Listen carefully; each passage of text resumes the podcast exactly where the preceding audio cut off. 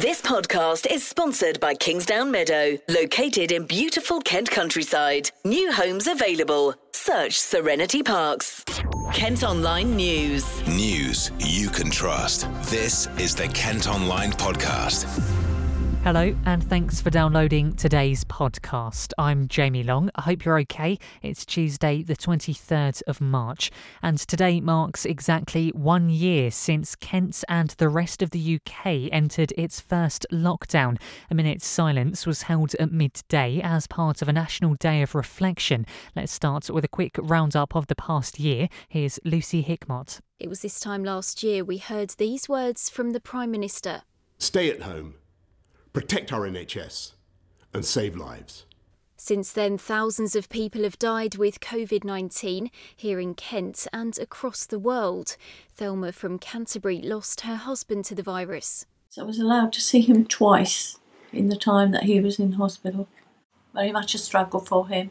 As well as the devastating deaths, coronavirus has also affected everyone's daily life. Job losses, social restrictions, and home working or learning have all had an impact on mental health. Joe James is from the Kent Invicta Chamber of Commerce social interaction I think is very important and I think you know many at home now are very much missing that but communities have also come together to support those who are struggling during the pandemic.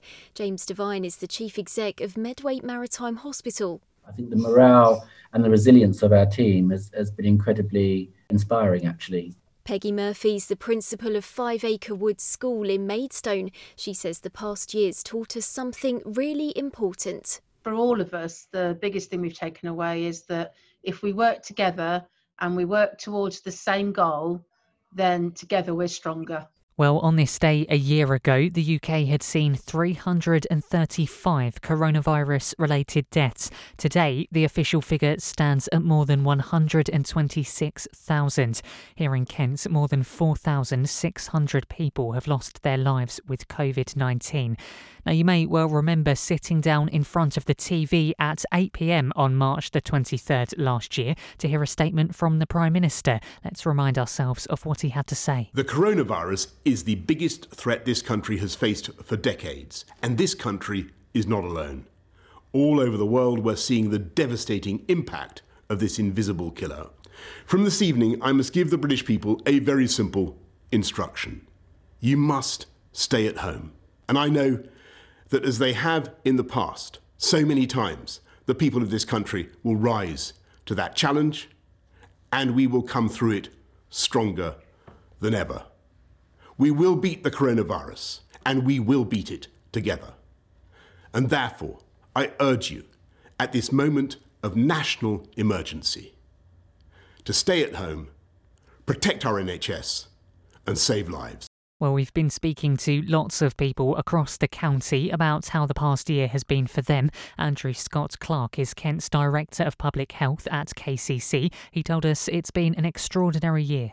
I'm really sad for all those people who have lost their lives. I know what it's like to lose a loved one. I'm also sad about all of those people that have lost their livelihoods, that have lost jobs, have lost businesses through this, as we've had to implement effectively very classic public health measures, the best way to um, manage this, as we know, has been social isolation and lockdown. And, and of course, that's had an impact right across our populations, not only on businesses, but of course, health and mental health. And we really, uh, uh you know, I really feel for that.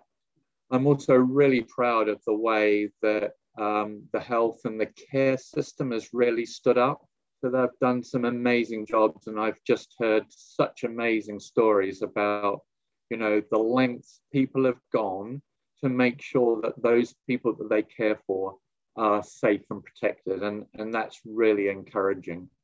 Well, now the likes of social distancing and face masks have become part of our everyday life in Kent, and everyone's had to adapt to a new way of living and working, and that's included schools, which have continuously been in the headlines over the past year.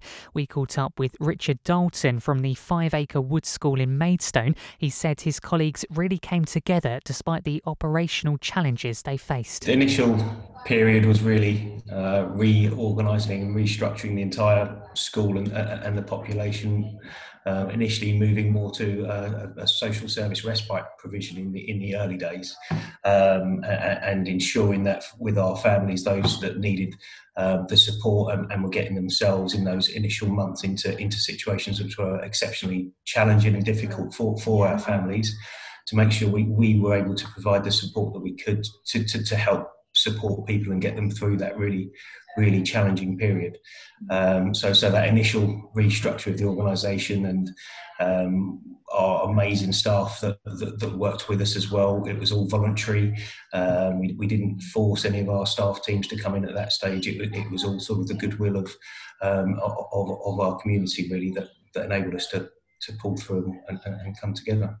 And we've also got a special written long form piece all about the past year of coronavirus in the county. Just head to kentonline.co.uk. The Kent Online Podcast with Serenity Parks. Elsewhere, new figures show the pandemic has put more people out of work in Kent. Unemployment increased again last month, with just over 70,000 people in the county claiming jobless benefits. That's up by about 3,500 compared to January and more than double the number from a year ago. An elderly man's appeared in court after a Medway woman woke to find a stranger in her bedroom. The 71 year old was arrested at a property in Chatham in the early hours of last Saturday. He's been charged with trespassing and a sexual offence and is due at Crown Court next month. Kent Online News.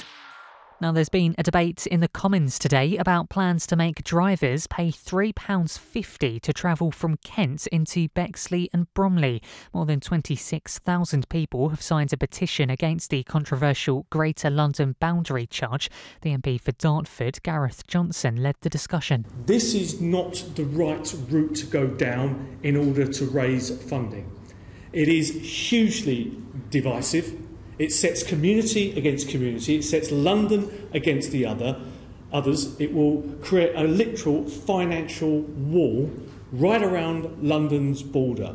It is totally wrong. Good luck recruiting staff if you are a business or a public sector organisation uh, in the outer London boroughs if this policy is to be implemented. We need to do everything we can to prevent it from being implemented. It is the wrong way of trying to raise taxation, to try and raise revenue on people who are totally unaccountable uh, to, the, to the Mayor of London, the London Mayor being un- unaccountable to them. Um, it is taxation without representation, it's taxation without accountability, and that is why it's a fundamentally poor policy that has been ill thought through, that will be devastating for my constituents, devastating for ordinary people in, in Dartford and around the southeast who are just going about their daily business, going into London to visit friends, to visit loved ones, to work, to shop. These are the people who will be hardest hit by this proposed charge, and that is why it is fundamentally wrong. Now, McDonald's is promising to crack down on speed competitions between outlets after staff, including at a branch in Rochester, complained that COVID safety had gone out the window. Restaurants were regularly put up against each other before the pandemic, but the company says that shouldn't be happening now. Workers claim temperature checks are being missed and hand washing isn't as regular as it should be. The fast food chain is investigating. Now, something a bit brighter if you love nothing more than burying your hand in a massive box of popcorn at the cinema. Cineworld has confirmed their sites in Strood, Ashford, and Dover will reopen in May. They say it's in line with the government's guidelines for lifting coronavirus restrictions. And if you're a bit of a movie addict, they've also done a deal with Warner Brothers for exclusive rights to show some films before streaming services get them. And let's end with some good news for animal lovers because the boss of the Aspinall Foundation, which runs wildlife parks in Kent, has been giving us an update on their latest project. I'm heading off to the Congo, where we are rewilding a Howletts gorilla, Joshi, uh, who's 13 years old. Uh, and he'll start his phase one of the rewilding uh, and rehabilitation uh, into the wilds of the Congo forest. Damian Aspinall is the boss of the foundation, which is in charge of Howletts near Canterbury and Port Lympne near Hythe. Over the past year, they've rewilded several animals, including cheetahs, honey badgers, and wild pigs. Well, that's all for today, but you can find more news over at Kent Online, and you can also subscribe to the KM News app. That will give you access to all of the KM Group newspapers. To do that, just head to subsaver.co.uk. News you can trust. This is the Kent Online Podcast. This podcast is sponsored by Kingsdown Meadow, located in beautiful Kent countryside. New homes available. Search Serenity Parks.